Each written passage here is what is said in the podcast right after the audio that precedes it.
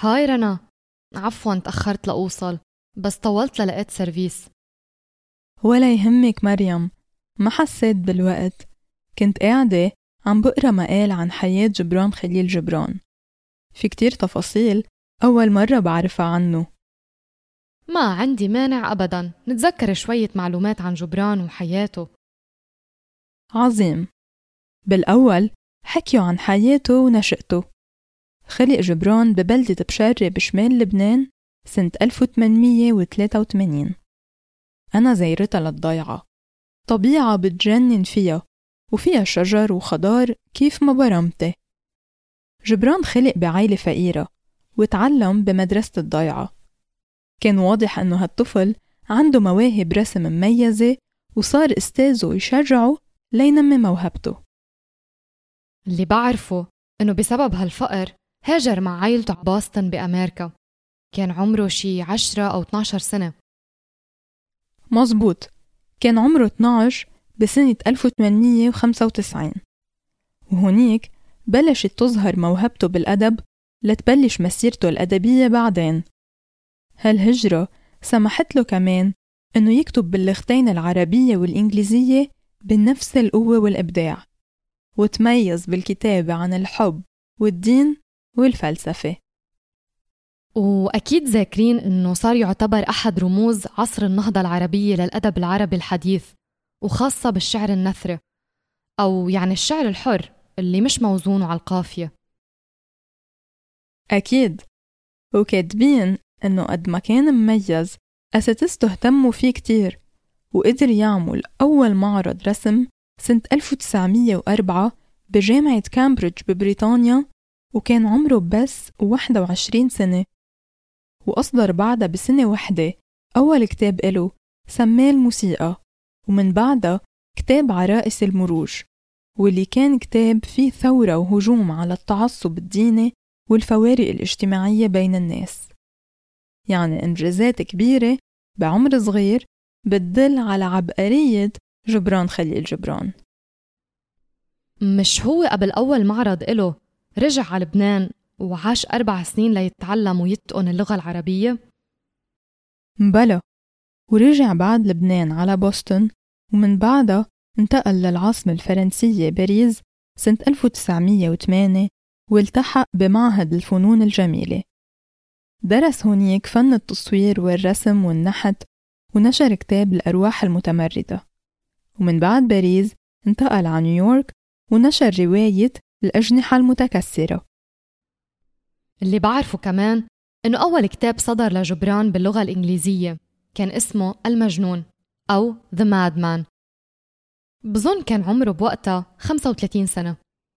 بيقولوا هالكتاب لقى نجاح بالولايات المتحدة وترجم مباشرة بعد طباعته لأربع لغات وهن الفرنسية والألمانية والإيطالية والإسبانية.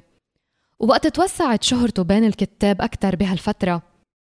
أسس جبران مجموعة أدبية ضمت عدد من الكتاب المهاجرين على أمريكا سماها الرابطة القلمية. يعني بيجمعهم القلم اللي هو رمز الكتابة والإبداع. صح. واستمر عطاء جبران بالأدب فنشر سنة 1923 كتاب النبي اللي ضم 12 لوحة قام جبران برسمها وهالكتاب هو من أشهر مؤلفاته وكتبه باللغة الإنجليزية. تمت ترجمته لأكثر من مية لغة ومصنف ضمن أكثر الكتب المترجمة عبر التاريخ. جبران نفسه عبر بأكثر من مناسبة إنه ما توقع هالكتاب ينتشر وينشهر هالقد. أما بالجانب الشخصي والعاطفي فحاكين إنه ربطت جبران علاقة حب قوية بالأديبة اللبنانية الفلسطينية مي زيادة وعاشوا هالعلاقة بدون ما يلتقوا حب بالرسائل وعن بعد وهالرسائل انجمعت بعدين بكتاب اسمه الشعلة الزرقاء ضم 37 رسالة بيناتهم. بس بتذكر إنه في سيدة تانية كانت بحياة جبران بظن أمريكية وكان لها دور كبير حسب ما بينحكى. بدعم مسيرة جبران الأدبية والفنية ماديا ومعنويا. حتى أن قريت مرة إنها كانت تدقق له لغويا كل كتاباته وكتبه باللغة الإنجليزية. عم تحكي عن ماري هاسكل كاتبين عنها كتير بالمقال. ماري كانت أكبر من جبران بحوالي عشر سنين. كتبت عنه مذكرات يومية وتبادلت هي وياه حوالي 600 رسالة بين سنة 1908 و 1931 وقت توفى جبران كانت ماري بعدها عم تدقق مسودة آخر كتبه بعنوان التائه. وجبران كان أعلن للكل عن فضله الكبير بصقل موهبته لمن كتب لقد أصبحت فنانا بفضل ماري هوستكل جبران توفى بمرض السل مزبوط؟ صح توفى بسببه سنة 1931 ومرض السل كان مثل اللعنة على عائلته لأن أخته وخيه توفوا بذات المرض قبله. كانت أمنيته يندفن بلبنان فأخته مريانا وماري حرصوا على تنفيذ هالوصية وهيك اندفن جبران بدير مرسى ركيس ببشرة بعد ما رتبوا مريانا وماري شراءه واللي بعدين صار يضم متحف الأيقونة اللبنانية جبران خليل جبران. بسمع أنه هالمتحف كتير حلو وغني بالمخطوطات واللوحات اللي رسمهم جبران وبضم الأدوات اللي كان يستعملها بالنحت والرسم وإنه كمان في لجنة اسمها لجنة جبران الوطنية مسؤولة عن المتحف وبتملك الحق الحصري لإدارة كل إرث جبران خليل جبران الفني والأدبي وحقوق النشر لإصداراته. خاتمة المقال بتحكي عن هاللجنة والمتحف.